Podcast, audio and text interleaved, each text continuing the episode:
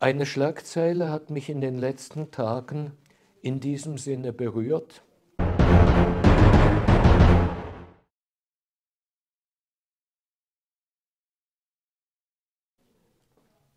Liebe Zuschauerinnen und Zuschauer, sprechen wir über Staatsziele.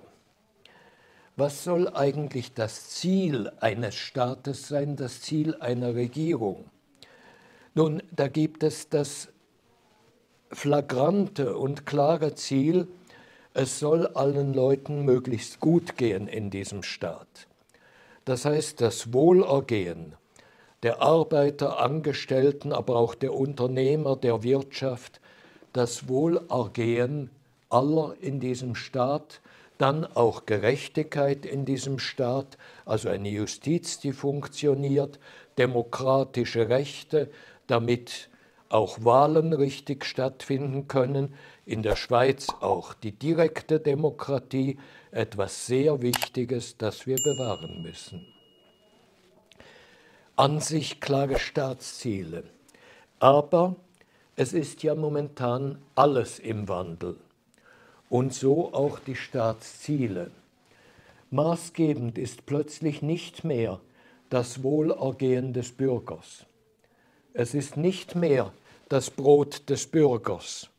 Es ist nicht mehr das gute Leben des Bürgers. Es ist nicht mehr Gerechtigkeit gegenüber dem Bürger, sondern die Ziele verschieben sich aufgrund von Ideologien.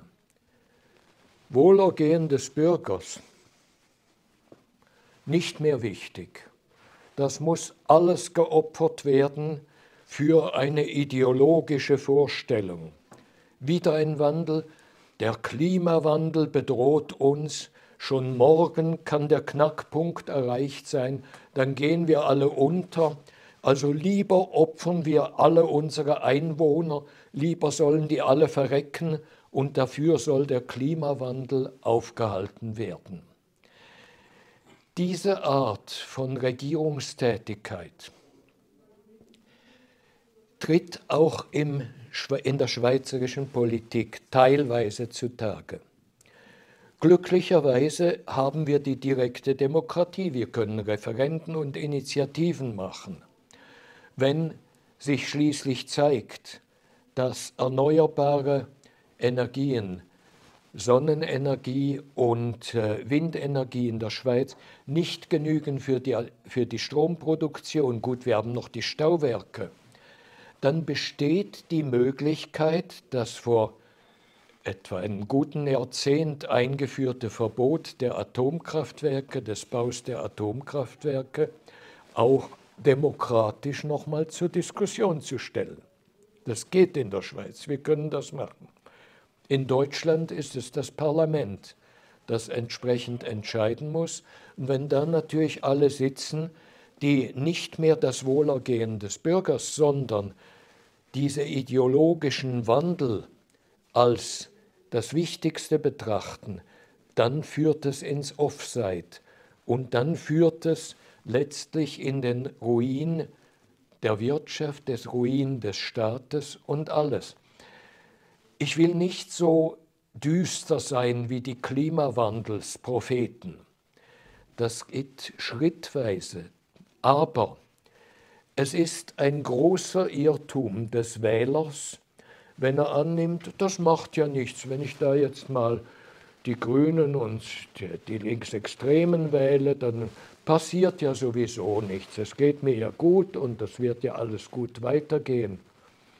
Wenn wir den Blick nach Deutschland werfen, dann sehen wir, dass da überhaupt nichts mehr in dem Sinn gut geht. Die Bundesverschuldung allein hat um eine Billion etwa zugenommen. Es sind fürchterliche Zahlen. Es sind Zahlen, wie wir sie vielleicht aus USA, aus Riesendiktaturen kennen, normalerweise nicht aus Deutschland.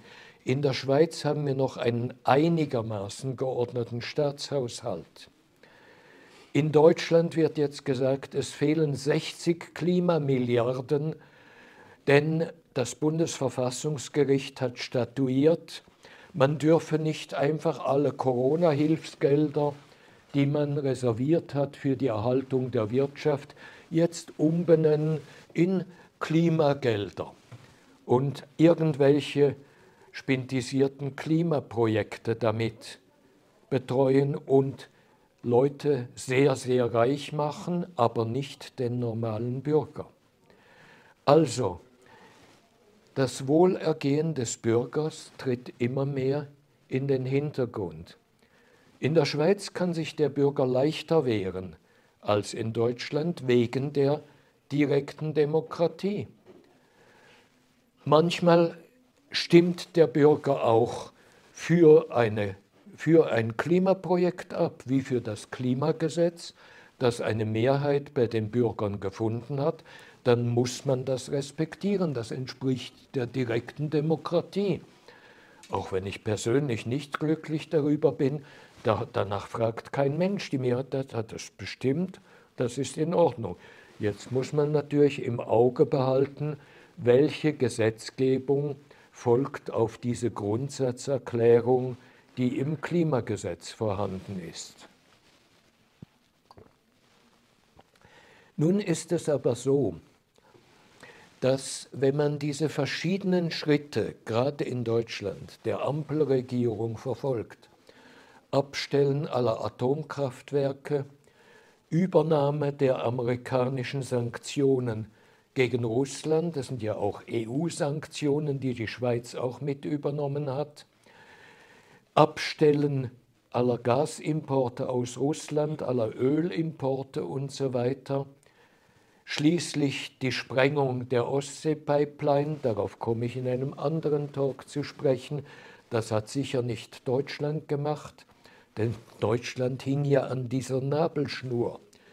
Das hat zusammen zu einer Verteuerung der Energie geführt, die bedeutet, dass in Deutschland ein energieintensiver Betrieb etwa zehnmal so viel Kosten hat wie etwa in den USA.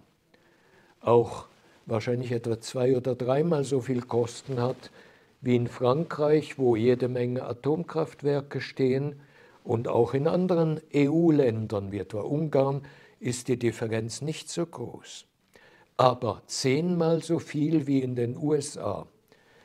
Rechnet euch mal das quasi als virtueller Betriebsökonom durch. Irgendwann sagt ihr euch, es geht nicht mehr. Und dann kommen ja noch die obergescheiten Klima-EU-Projekte. Das war das, das waren die Lieblingsprojekte und sind die Lieblingsprojekte von Frau von der Leyen, abgesehen von den enormen Waffenlieferungen an die Ukraine. Jetzt kommt das Kolbenmotorverbot Anfang der 30er Jahre dieses Jahrhunderts. Dann wird man in der ganzen EU keine Kolbenmotoren mehr, mehr produzieren dürfen, keine Kolbenmotoren mehr. Keine Schiffsdiesel, keine Autodiesel, keine anderen Motoren mehr, obwohl gerade der Motorenbau das ist, in dem Europa einen gewaltigen technologischen Vorsprung, zum Beispiel zu China, Japan und so weiter, ausgebaut hat. Ich sage nicht, dass man nicht umweltfreundlich agieren soll, aber es wäre auch möglich, innerhalb des Kolbenmotorbaus zu optimieren, immer effizientere Motoren zu bauen, was ja die deutsche Motorenindustrie etwa gemacht hat. Die heutigen Autos verbrauchen wesentlich weniger pro Kilometer als noch vor 10 Jahren, 20 Jahren. Sogar wenn ihr mit einem Fiat 500 aus schon vor 30 Jahren herumfahrt, dann seht ihr, das ist viel weniger effizient als ein heutiges kleines Autochen. Auf jeden Fall, die Möglichkeit hätte bestanden, innerhalb auch der fossilen Energie einfach immer mehr auf Effizienz zu achten, immer mehr drauf zu schauen, möglichst auch ohne fiktiven Klimaablasshandel, der sowieso sehr fragwürdig ist. Das ist da der anknüpfen an den Ablasshändler Josef Tetzel im 16. Jahrhundert, aber Auf jeden Fall ohne das geht es auch. Dagegen, wenn man auf diese Weise die Kolbenmotorbau verunmöglicht, dann ist es klar, dass diese ganzen Firmen, bei denen 100.000 und insgesamt in Europa wohl Millionen arbeiten, Zulieferindustrie auch, nicht mehr in der Lage sind, ihre Tätigkeit aufrechtzuerhalten, dass diese entweder in Konkurs gehen oder wegziehen. Nun, eine Schlagzeile hat mich in den letzten Tagen in diesem Sinne berührt. BMW Motorenbau zieht aus Deutschland weg. BMW, das heißt bayerische Motorenwerke. Es gibt aber keine bayerischen Motoren mehr. Bayerische Motorenwerke ziehen weg aus Deutschland. Da gibt es nur noch Werke Motorenwerk in Hams Hall in England, also außerhalb der EU, noch etwas in Steyr in Österreich. Deutschland aus Energiegründen, aus allen Gründen, ist fürs Gießen von Motoren, für all das praktisch nicht mehr brauchbar. Man hat schon verkündet, man werde selbstverständlich versuchen, einiges durch Sozialpläne abzufedern und so weiter. Und man werde ja Elektromotörchen bauen, aber meine, der Technologiefortschritt Europas, der lag in der Kolbenmotorisierung und in der, in der Effizienz der Kolbenmotoren, auch für neue Treibstoffe dann. Aber bei Elektromotoren sehe ich keinen Grund, warum ich einen bayerischen Elektromotor statt einen Elektromotor aus Shanghai kaufen soll. Die sind genauso gut und wahrscheinlich billiger. Außer vielleicht Siemens. Siemens hat eine gewisse Kenntnis für Großelektromotoren, etwa für Lokomotiven und ähnliches. Da haben wir wahrscheinlich auch Technologiefortschritt. BMW zieht weg. Ich erwarte irgendwann nächstens die Schlagzeile, VW zieht weg. Der VW-Konzern wird keine Motoren mehr in Deutschland bauen ich möchte mich hier gleich entschuldigen bei VW. Ein, derartiger, ein derartiges Statement ist noch nicht erfolgt. Aber bei BMW hätte das doch kein Mensch angenommen. Bayerische Motorenwerke bauen keine, werden keine bayerischen Motoren mehr bauen. Die entstehen in England und in anderen Ländern. Und in USA hat natürlich BMW ein sehr großes Produktionswerk. Wann kommt die Schlagzeile, VW verlegt die gesamte Automobilproduktion in die USA, außer Elektromobilchen? Wenn das kommt, dann haben wir hier Hunderttausende von Arbeitslosen. Und dann haben wir einen finanziellen Effekt für den Staat, der ruinös ist. Wir haben dann eine totale, eine totale, ein totales Kippen des Wohlergehens des Bürgers. Wir haben möglicherweise eine Extreminflation und alles. Stellt euch vor, alle Autowerke der EU ziehen in die USA, nach Südamerika, nach Indien. Es ist ja so, fossile Energien sind beschränkt lieferbar. Das heißt, im Laufe der Jahrzehnte geht die Möglichkeit verloren, fossile Energien zu gewinnen. Öl geht irgendwann zur Neige, obwohl man viel mehr inzwischen durch entsprechende Bohrungen und entsprechende Erkundungen entdeckt hat als vorher. Aber bereits bei Gas muss zum Beispiel die USA dass es praktisch nur noch Frackinggas, dieses äh, Schieferplattenbrechen in der Erde, mit dem dann Gas frei wird. Normale Gasvorkommen neigen sich in Europa, in den USA noch nicht ganz dem Ende zu. In Russland gibt es noch sehr große Vorkommen. Auch in Europa gibt es einige Vorkommen, bei denen aber die grün-rote Regierung sagt, das darf man nicht auswerten.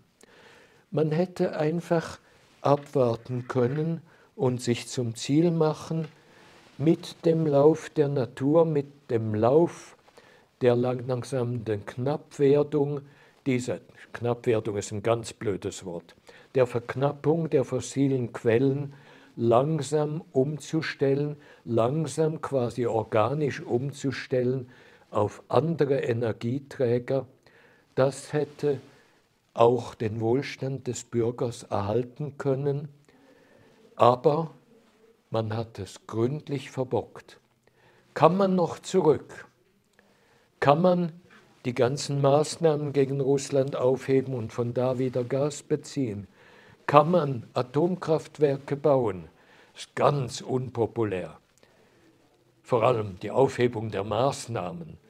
Spinnt der Landmann? Wie kann man an so etwas denken? Doch ich denke daran, weil die Maßnahmen eigentlich nur Europa getroffen haben. Aber ob das politisch möglich sein wird, ist etwas anderes. Nur wenn diese Politik weitergeht, ich will wie gesagt nicht so düster wie die Klimaprognostiker reagieren, aber wenn diese Politik längere Zeit weitergeht, dann ist der Wohlstand des Bürgers und dann wird wahrscheinlich auch die Bewegung groß werden, hier eine Änderung herbeizuführen, nicht nur mit der AfD in Deutschland, sondern über ganz Europa hinweg. Ich danke euch fürs Zuhören.